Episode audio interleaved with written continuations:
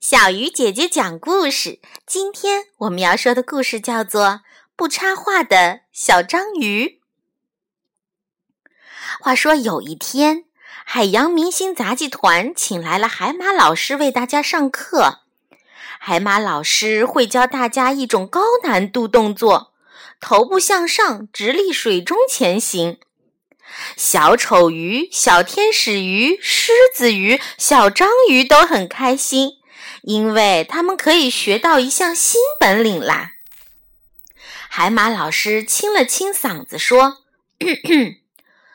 直立游泳依靠的是背。”还没等海马老师说出“背脊”这两个字，小丑鱼就迫不及待地问：“直立游泳速度快吗？”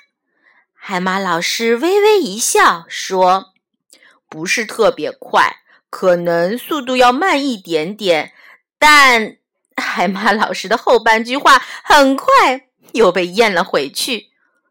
究竟怎么游啊？小狮子鱼问。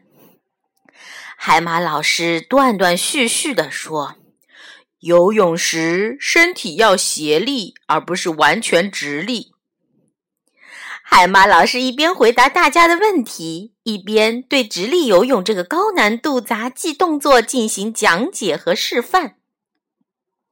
因为用这样的姿态游泳，要更多的依靠背鳍和胸鳍运动。海马老师一边说一边示范，可是其他小鱼们一直在讨论，他们时而模仿，时而大笑。就小章鱼一直没有插话，他认真的倾听并模仿和感受这种姿态。现在他完全掌握了海马老师讲的动作要领。这时，飞鱼团长来了，他说：“现在我们要进行一次比赛，海马老师已经教会大家这个动作，我们逐个来表演一下。”成功完成这个动作的小鱼会在今晚的杂技演出中第一个登台。小鱼们幸福极了。在杂技团有一个规矩，只有最优秀的演员才有资格第一个登台，还能够接受到观众鲜花，这是一种荣耀啊！比赛开始了，小鱼们纷纷进行表演。小丑鱼率先登场。可是，还没等他斜立起，身体便重重的摔了下来。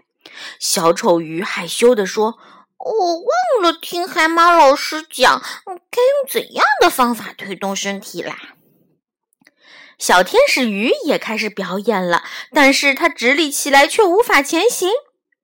等小章鱼登场了。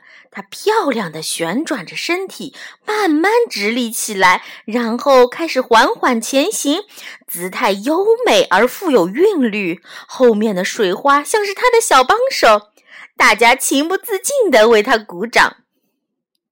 因为只有小章鱼一直没有插话，专注而认真地倾听海马老师讲课。所以一点儿都不奇怪，为什么只有他能够顺利完成这个高难度动作？这时，小丑鱼、小狮子鱼、小天使鱼似乎明白了什么，他们害羞地低下头说：“海马老师，可不可以再给我们讲解一次？